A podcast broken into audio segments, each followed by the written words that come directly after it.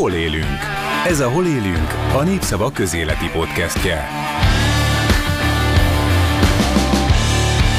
Szép jó napot kívánunk mindenkinek! Megújuló energiáról és ennek a háztartási vonatkozásáról fogunk beszélgetni. Vendégünk Gelencsé Lajos, a Magyar Elektrotechnikai Egyesület elnöke. Én műsorvezető Batka Zoltán és beszélgető társam pedig Marnic István, a gazdasági ravattól energetikai szakújságíró, a napelemek felszerelése, az energetikai öngondoskodás, az energetikai önfenntartás kérdése vált. Tulajdonképpen az eltelt egy-másfél évben az egyik legfontosabb húzó témává ebbe a fortyogó közegbe robbant bele az eltelt hetekben kormánynak több olyan döntése is, amelyet nagyon sokan vitattak, és időközben a kormány maga is ugye visszavonulott fújt, ugye az éves tarifákról próbálták áttéríteni az eddigi fogyasztókat a havi elszámolású tarifákra. Mi magyarázza azt, hogy ennyire központi tévává vált ez 2023-ra? Hát azt gondolom, hogy alapvetően az, hogy ez a kérdés nagyon zsebbe vág, és innentől kezdve mindenkit érdekel. De hogyha tisztában akarunk lenni azzal, hogy miről is beszélünk, azért jó, hogyha látjuk, hogy az a villanyszámla hogy áll össze, és hogy miért 4 forint, 5 forint környékén van az, amit egyébként a, a bruttó elszámolásba, a a, a szolgáltatók fizetni szeretnének a villamos energiáért, illetve hogy miért kell megváltoztatni egyáltalán ezt a mindenki számára nagyon jónak tűnő és tényleg pozitív éves elszámolást. Miért kell? Hát azért, mert ezelőtt egy 10-15 évvel, amikor kezdődött a napelemeknek, naperőműveknek a felszerelése, akkor motiválni kellett az embereket, hogy hajlandók legyenek beruházni ebbe a dologba, mert így magától senki nem csinálta volna. Ez más országokban úgy ment, hogy rögtön támogatták pénzzel, vagy részben állták ennek a beruházási költségeit. Magyarországon az elején ez úgy ment, hogy azt az ígéretet kapták, hogy éves szaldó lesz, ami azt jelentette, hogy a nyáron megtermelt nagyobb mennyiségű energiát, télen, amikor nem süt annyira nap és nem termelnek annyira, ezek az erőművek fel lehet használni, úgy, hogy ezt idézőjelben mondom, a hálózat tárolja az emberek. Az nem volt eléggé hangsúlyosan kimondva, még szakmai körökben is csak úgy lehetett kiolvasni, hogy ez nem tart örökké. Mit jelentett ez egyébként az egyszeri napelem tulajdonosnak, aki ugye mondjuk tavaly ruházott benne vastagos milliókat, hogy felszerelje a házát napelemmel, ugye látva azt, hogy hogy elszálltak a energia árak? Hát nagyjából úgy kalkulál az ember, amikor a házára egy naperőművet tenne, tudva, hogy éves elszámolás lesz, vagy abban a hitben élve, hogy éves elszámolás lesz, vagy megnézi, hogy mennyi energiát fogyaszt el egy évben, megnézi, hogy hány kilowattnyi teljesítményű naperőmű kell, ahhoz, hogy ezt az energiát előállítsa, és nagyjából akkor erőművet tesz a házára, amekkor az ő éves e, energiafogyasztását fedezi. Ez persze csak akkor igaz, hogyha a nyári többletenergiát télen föl lehet használni. Ha most áttérünk a havira, akkor ez azt jelenti, hogy nyáron, mondjuk május, június, július, amikor több energiát termel a tetőn lévő naperőmű, azt nem fogja tudni elhasználni azokkal a fogyasztói szokásokkal, amikkel eddig élt. Itt van egy lehetősége azért mindenkinek, hogy a szokásain változtatva gazdaságosabbá tudta volna tenni magát a naperőműves termelést. Télen viszont, amikor nem süt annyira a nap, és lényegesen kevesebbet termel a naperőműve, akkor viszont nem fogja a havi energia szükségletét fedezni, és azt meg kell venni a piacról. Ez mekkora árkülönbözetet eredményezett volna, hogy az eddig leszerződötteknek, illetve majd azoknak, akik ugye szeptember 7 után fognak ugye beruházni ebben, mert ugye tudjuk, hogy ez a kedvezmény, ez azoknak már nem jár, akik ugye szeptember 7 után kötöttek szerződést. Na most érkeztünk meg a probléma gyökeréhez. Ugyanis amikor azt mondják, hogy 38 forintba kerül egy kilovattórányi energia, és közben nyáron, amikor uh, visszatáplálok a hálózatra, akkor mindössze nekem 4 forint, 4 forint 20 fillért akarnak érte adni. Ahhoz, hogy ezt megértsük, és lássuk a különbségnek a gyökerét, tudni kell, hogy az a villanyszámla, ami nálam úgy jelenik meg, hogy 38 forint, az három részből áll össze. Elvileg kaphatnék három darab számlát is, és akkor sokkal könnyebben megérteném, mint hogy egy számlára minden le van írva. Az első része ennek az energiadíj. És most nézzük ezt a rezsicsökkentett árat, ez 5 forint közelébe van. Ez az 5 forint nem irreálisan alacsony? De igen. Irreálisan alacsony, de ez egy politikai döntés volt Magyarországon, magyar kormány így akart segíteni azokon az embereken, akik nehezebben tudják kifizetni, vagy nem tudnák kifizetni ezt az árat. Tehát az első blokja ennek az energiaára 5 forint, második blokja a hálózat használati díj, vagy rendszer használati díj 23,40, és plusz az áfa. Ha ezt mind összeadjuk, kiszorozzuk, ez 38 forint. Akkor, amikor az én erőművemből származó többlet energiát rátáplálom a hálózatra, és ez mondjuk egy bruttó elszámolásba menne, mivel én is 5 forintért kapom az energiát, kvázi 5 forintot kapok érte. Egészen pontosan ennek az 5 forintnak a 80%-át, mert ez a szabály, hogy amikor veszem, akkor 100, amikor eladom, akkor 80. Szerintem egyébként a 80-on senki nem vitatkozna. A problémát most az jelenti, hogy összemosódik energiaár, a hálózat használati díj, meg még a rárakódó áfa, és ezt a 38 forintot hasonlítom az 5 forinttal, és ugye nem lehet az almát a körtével összehasonlítani. Most akkor a szeptember 7-e után bejelentkezők számára ez a bizonyos bruttó elszámolás, ez hogy fog kinézni a gyakorlatban? Azok számára, akiknek nem adatik most meg ez az éves szaldó elszámolás, azoknak a bruttó elszámolásban a villamosenergia árát úgy állapítják meg, tehát amennyire ő el tudja adni, hogy annak az árnak az 80%-a amennyiért ő kapja. Tehát 4 forint. Hát ha 5 forintért kapja, akkor 4 forintért veszik meg tőle. Miért kell rendszerhasználati díjat fizetni akkor, hogyha ezt én 6 hónap múlva visszavásárolom? Hát azért, mert azt az energiát, amit én adott esetben decemberbe veszek meg, ami egyébként mondjuk fedezve lett volna az éves eh, szaldóval, azt nekem adott esetben paksról kell elszállítani ide, és igenis használom a a rendszert ebbe a dologba. A jelenleg ismert szabályok keretek között, hát mekkora lehet egy ilyen beruházásnak a megtérülése ugye egy család számára? Ugye korábban, amíg ismert volt ez az éves elszámolás, azért úgy nagyjából ki lehetett kalkulálni, és lehetett erről hallani számokat, hogy 5, 6, 8 évekre kalkulálgattak így, legalábbis csak a szűkebb ismeretségemről beszélek, akik ugye felszereltek napelemet, most nem hallottam ilyen számot. Uh-huh. Hát azért nem, mert nincs elég mély elemzés ahhoz, hogy erről beszélni lehessen, de modellszámítások az, azért voltak. Egyébként ez a 6-8 év ez nagyjából igaz, Igen. tehát ennyi lehet. Viszont én azt gondolom, hogy ha átmentünk volna a havi elszámolásba, akkor ilyen másfélszeres lenne a megtérülési idő és a negyed órásban meg lehet, hogy duplázódik is. Tehát, hogy minden valószínűség szerint nagyon ki fog Hát csökkenni nem fog, ezt Igen. most száz százalékba kimerem, kimerem jelenteni. A, könnyen előfordulhat, hogy adott esetben ez meg is duplázódik. Egyébként valószínű, hogy eh, a, ez a utolsó módosítás, hogy mégsem a, vezetik ki az éves szaldó mhm. elszámolást, ez pontosan ezért van, ez okozott volna nagy a, eh, fájdalmat azoknak, akik beruháztak. De ugye azoknak nem vezetik ki, akiknek már egy meglévő csak azok. van. Csak hát pontosabb, egy pici finomítás ebbe is van, mert aki szeptember 7-ig hmm. bejelentette, és 2026. január 1-ig meg is építi, azokra még ez vonatkozik, akik meg mondjuk ma adják be, hát rájuk nem.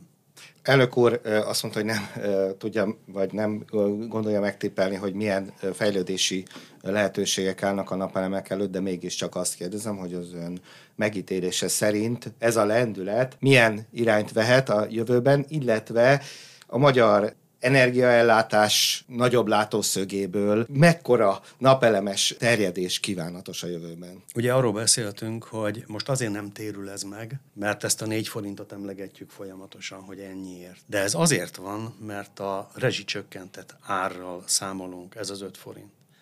Ilyen egyébként más országokban nem nagyon van. Tehát finn barátokkal beszélgetve nem is értik, hogy miről beszélek én hogyha nem uh, rezsicsökkentett áron menne a dolog, és most nem akarom, hogy, a, a, hogy változtassanak ezen a rendszeren, mert szeretném a semlegességet megtartani ezen a téren. Hogyha nem rezsicsökkentett áron számolnánk el, hanem piaci áron számolnánk el, akkor azért kapnánk érte 20 valahány forintot. És akkor viszont a megtérülés az sokkal szebb képet mutatna, mint így. Jól értelmezem, itt kétfajta növekedési pálya lehet, ugye rezsicsökkentéssel, ami nem tudjuk meddig tart, és rezsicsökkentés nélkül, ami hát ugye logikailag nem kizárat, hogy eljöhet az a pont, hogy egyszer azt mondja a hát kormány, én szerintem, én szerintem azt a kormány se gondolta, hogy a idők végezetéig ez a rezsicsökkentett ár marad, uh-huh.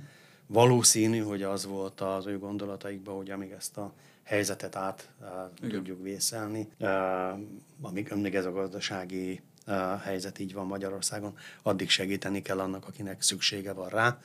Ez egy módszer a rezsicsökkentés, de más módszerek is vannak. Ha és amennyiben lecsengen a rezsicsökkentés, mikortól válik a napenergia így háztartási felhasználása hát versenyképessé, kifizetődővé a háztartások számára? Hát nagyjából akkor, amikor piaci áron működik a történet, vagy piaci áron működne a történet, de én most azt gondolom, hogy ez elkövetkezendő egy-két éven belül nem fog bekövetkezni. Meg hát ez, ez politikai kérdés. Ez abszolút, abszolút politikai Tehát, ugye ez a szakember nem nagyon tud mit ezt én, ezt én tényként kezelem. Viszont mi mit tudunk tenni, hogy gazdaságosabban felhasználjuk a már meglévő napelemeinket? Hát azt, hogy hozzáigazítja a saját szokásait ahhoz a lehetőséghez, amit a saját naperőműve kínál. Például ma már nem egy uh, nagy duranás, hogy uh, úgy állítsa be a mosógépet, hogy délelőtt 11 órakor vagy 10 óra. Beletesz minden ruhát, beprogramozza, hogy 10 órakor induljon el, aztán elmegyünk haza és el van intézve. Mosogatógép ugyanez a kategória, a villanybojler ugyanez a kategória. Tehát be lehet állítani, mm. hogy a villanybojlert, hogy amikor nekem van áramom,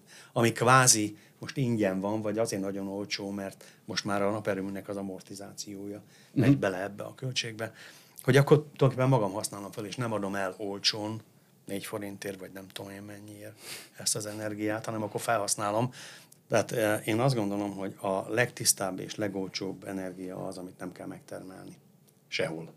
Tehát éppen ezért gondolom azt, hogy azokat a pontokat kellene megtalálni a, a, a háznál, a családnál, ahol fölöslegesen elfolyik az energia, és elviszi a pénzt. Ilyen például a házaknak a hőszigetelése, a nyílászáróknak a cseréje. Most egyébként egy jó pozícióban vagyunk, mert eddig is voltak már ilyen pályázati lehetőségek, meg azt gondolom, hogy a jövőben is lesznek. Tehát az országnak is, mindenkinek az a jó, a klíma szempontjából is az a jó, hogyha nem termelünk fölöslegesen villamos energiát, nem szállítjuk fölöslegesen a villamos energiát, hanem ezt az egyensúlyt, a termelés és a fogyasztás egyensúlyát egy fokkal alacsonyabb szinten meg tudjuk valósítani. Ez lenne az én a szempontom szerint a legelső dolog. Mennyire energiatudatos a magyar? Hát szerintem egyre inkább. Uh-huh. Tehát egyre gyakrabban lehet azzal találkozni, hogy emberek mondják, meg kérdezik, hogy akkor hogy lehetne ezt megcsinálni, mennyi megtakarítást jelent, milyen vastag szigetelést kell a ház, mekkora felfordulással jel, mit kell még átalakítani ehhez. Ezelőtt 10 évvel, 15 évvel ez unikum volt. Ma már szerintem benne van a köztudatban, és ha így belenézek a kristálygömbbe, azt gondolom, hogy 5-10 év múlva ez egy, egy, egy mindennapi történet lesz, és nagyon sokan meg fogják ezt csinálni. Már csak azért is, mert vannak uniós energiahatékonyságjavítási vállalásaink is. Hát igen, most ugye a, az energia és klíma tervről beszélünk, ami uh, nem is régen jelent meg. Uh, igazából ez is tartalmaz uh, erre vonatkozó terveket, elképzeléseket. Az már egy másik kérdés, hogy mennyire lehet adott esetben az hatékony, vagy elegendője ezeket a, a dolgokat így motiválni, de minden esetre igen tartalmaz ilyet, és, és ez tényleg arról szól, hogy kevesebb energiát használjunk. A kevesebb energiát itt úgy értem, hogy egységnyi GDP előállításához kevesebb energiát használjunk, de ez a, a CO2 csökkentés miatt van alapvetően. Milyen erőmű mix tudná az esetlegesen lecsökkent fogyasztást kielégíteni.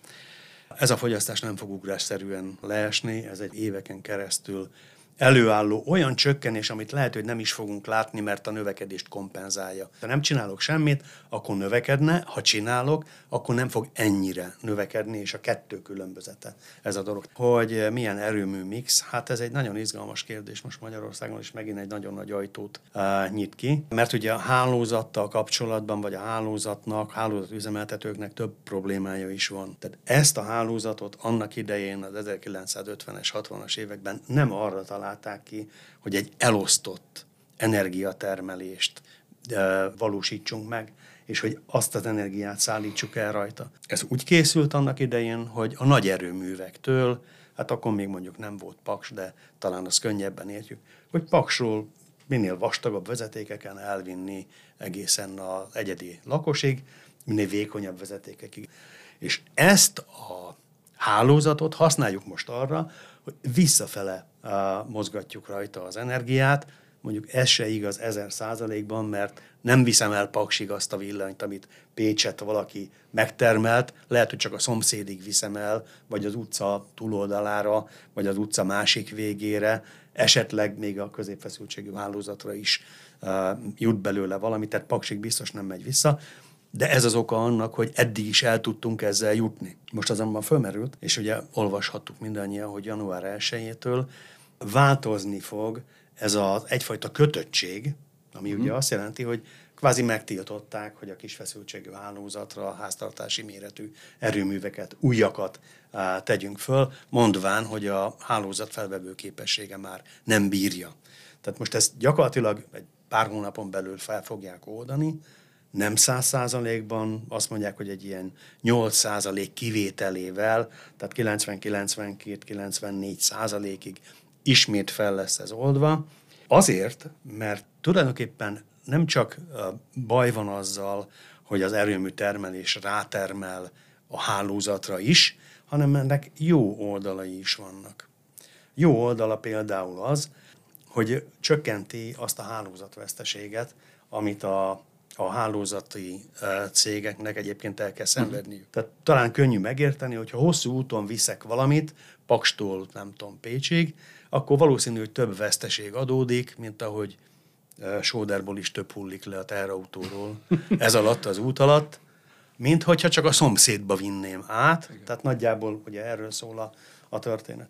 Alapvetően a naperőművek, és ez nem csak a háztartási méretű, hanem a nagyobbak is, okoznak egy olyan problémát, hogy magát a naperőművet is úgy hívjuk, hogy időjárás függő termelés, tehát nem lehet tudni, hogy holnap után ténylegesen milyen idő lesz. Láttunk mi már olyat, hogy még augusztus 20-án reggel se tudtuk, hogy délután milyen idő lesz, és az ilyen hirtelen gyors változások azt idézik elő, hogy a, a rendszer használójának, illetve a rendszer üzemeltetőjének gondoskodni kell arról, hogy egy ilyen hirtelen beállt csökkenésnél pótolni kell ezt az energiát. Na most ennek az energiának viszont az ára az lényegesen magasabb mint a zsinór árak. De hát ez meg a piacnak a törvénye. Akkor egy kicsit konkrétabban kérdezem, ebben a konstellációban ilyen hálózati adottságok mellett és ilyen várható igény módosulás mellett szükség van-e Paks 2-re, Paks 1 élettartam hosszabbítására, három ö, nagy teljesítményű gázerőműre, ö, esetlegesen a Mátrai lignit erőmű fenntartására. Ezek a főbb állami projektek, amik most asztalon vannak.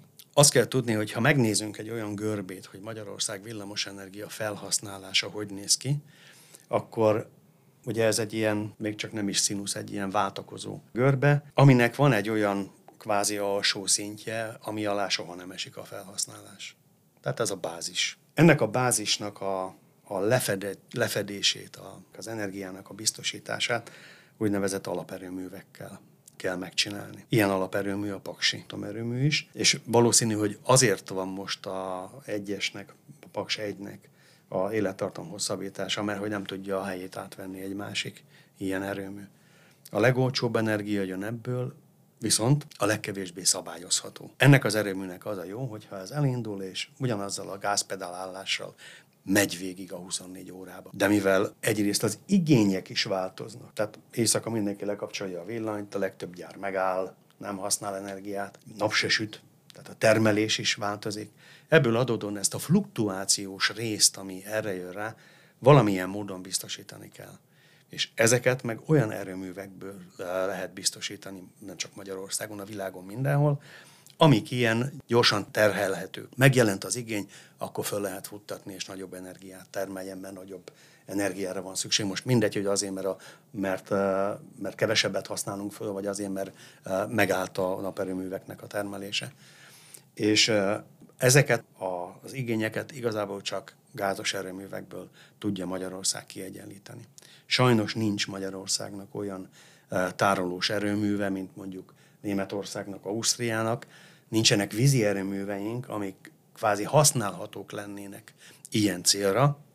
Mondom, hogy hogy. Ha sima tárolós erőmű egyébként akart lenni Magyarországon. Börzsönyben. Igen, igen, igen, ez a nagymarosi erőmű, hogy Dunavizét. Nagyon komoly lakossági tiltakozás volt. így van. Igen. Fölpumpáljuk a, a hegytetőre, amikor több villanyunk van, amikor meg hiányzik, akkor meg leeresztjük. Igen. 360 megawatt lett volna, ami nem kicsi. Tehát egy, hát majdnem, hogy egy paksi blokk.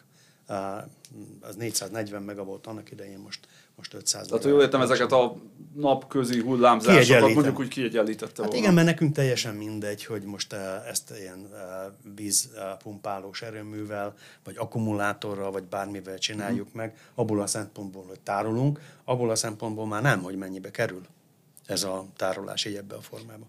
Tehát nincs ilyen lehetőségünk, ergo nekünk akkor kell előállítanunk ezt a villamos energiát. Ehhez meg gáz kell. Most a Mátrai erőmű szóba került, a Mátrai erőmű egy különleges helyzetben van. Ugye a Mátrai erőműben van most, ha jól emlékszem, akkor öt darab blokk, két darab százas, meg három darab ilyen 220 környéki, összességében 860 valahány megawatt, de az a döntés már megszületett, hogy mivel ezek lignit tüzelési erőművek, nagyon sok széndiokszidot állít elő, nagyon sok kéndiokszidot állít elő, nitrogéndiokszidot, hogy ezeket mindenképpen le kell állítani. És helyettük lépne be egy olyan gáztüzelésű erőmű, amelyik nem egészen ennyivel, kicsit kevesebb teljesítménnyel át tudná venni azt a szerepet, hogy hát gyorsabban indul, amikor szükség van rá. Nem nagyon látok eh, én magam se más lehetőséget Magyarországon. A szélerőművekről esetleg mi, elnök úr, ö, véleménye, illetve más ö, megújuló, de nem időjárás függő ö, energiaforrásokról. Ugye a szélerőmű időjárás függő, de azt tudni kell összehasonlításban, hogy, a, hogy, hogy az nem igaz, hogy amikor a naperőmű termel, akkor termel a szélerőmű is, és amikor a naperőmű megáll, akkor megáll a szélerőmű is. Ez eléggé ilyen véletlenszerű kapcsolatban van egymással, és ugye azt azért érezzük, hogy nem oldja meg a, a problémáját a naperőműveknek, de tompítja. Tehát ebből adódóan én azt gondolom, hogy a szélerőművekbe történő beruházás és egy jövőbeli nagyobb szélerőmű park segítene azt a dilemmát föloldani, azt a, a, a, a, a feszültséget oldani, ami most abból adódik, hogy, hogy a, naper, nap, hogy a napenergia, naperőművek leállnak, vagy nem termelnek annyit, akkor azonnal valahonnan pótolni kell, hiszen jó eséllyel eh, a szélerőművek adott esetben ennek egy részét eh, pótolni tudják. Ráadásul ugye a szél az még néha éjszaka is fúj. Az Uniónak ö, elküldött magyar energia, tehát a, a ö, támogatásokkal kapcsolatos ö, magyar kormányigényben felmerült az okosmérők kérdése. Ön szerint mennyire reális, illetve milyen arányban terjedhetnek el az okosmérők a magyar háztartásokban? Hát nekem az a véleményem, hogy ahova kell tenni, oda fel kell tenni az okosmérőket. Tehát pontosan az, az ilyen energiatermelésnek mindenképpen.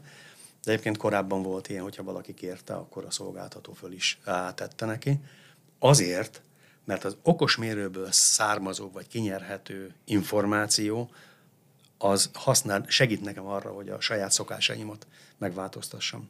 Hogy látom, hogy mikor fogyasztok, és mennyit fogyasztok, és mikor adok a hálózatra, mikor kapok a hálózatról, és meg tudom változtatni a saját szokásaimat. Mondjuk ezt nem úgy, hogy oda megyek és leolvasom róla, hanem úgy, hogy hozzá lehet férni a szolgáltató által biztosított eh, webes felületen ezekhez az adatokhoz, és le tudom onnan tölteni a sajátomat. És arra lát esélyt, hogy egy bizonyos idő múlva a háztartás eh, kvázi piaci áron vásároljanak ö, áramot? Én erre látok esélyt hosszú távon. És milyen arányú elterjedés várható milyen időtávon egy Á, ilyen Ugye azt kell tudni, hogy akkor, amikor a villamosenergia törvényt ugye az ezredforduló környékén a, a életbe léptették, akkor az volt az elképzelés, hogy mindenki piaci áron fogja vásárolni a villamos energiát.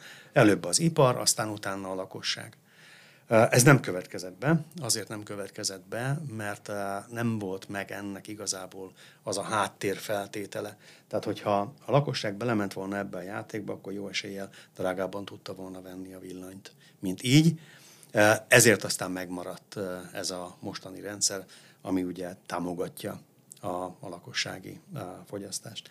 De azt gondolom, hogy hosszú távon ennek az lesz majd a, a vége, hogy a lakosság is kimegy a szabad piacra, és gyakorlatilag ennek is megvan a maga a pozitív meg negatív oldala, mert ugye azt jelenti, hogy kvázi mint a tőzsdén megvásárolja magának a, az energiát, akár havi, vagy akár napi bontásban, de a spotpiacról is tud, tehát a, a pillanatnyi piacról is tud energiát vásárolni. Ez gondoljunk bele, Németországban is volt, meg már Magyarországon is volt olyan, hogy volt, amikor azért fizettek, hogy fogyasszuk el azt a villanyt, ami többletként megjelent a hálózaton. Tehát ez, ez, a, ez a villany a legolcsóbb villany. Tehát ha valaki bele tud nyúlni egy ilyenbe, akkor az biztos, hogy nyer vele, de ahhoz kint kell lenni a szabad piacon. No, hát köszönjük szépen a beszélgetést. Vendégünk volt a, a Népszava Hol élünk podcastben, ugye Gelencsér Lajos, a Magyar Elektrotechnikai Egyesület elnöke, beszélgetőtársunk pedig Marlic István, energetikai szakújságíró volt, a műsorvezető pedig Batka Zoltán a belpolitikai rovattól. Várunk mindenkit a jövő héten is. Addig is viszontlátásra, viszonthallásra, és ne fogyasszatok ennyi energiát. Töprengetek el rajta, hogy hogyan lehet még hatékonyabbá tenni a háztartásotokat, hogyan tudtok még több energiát spórolni.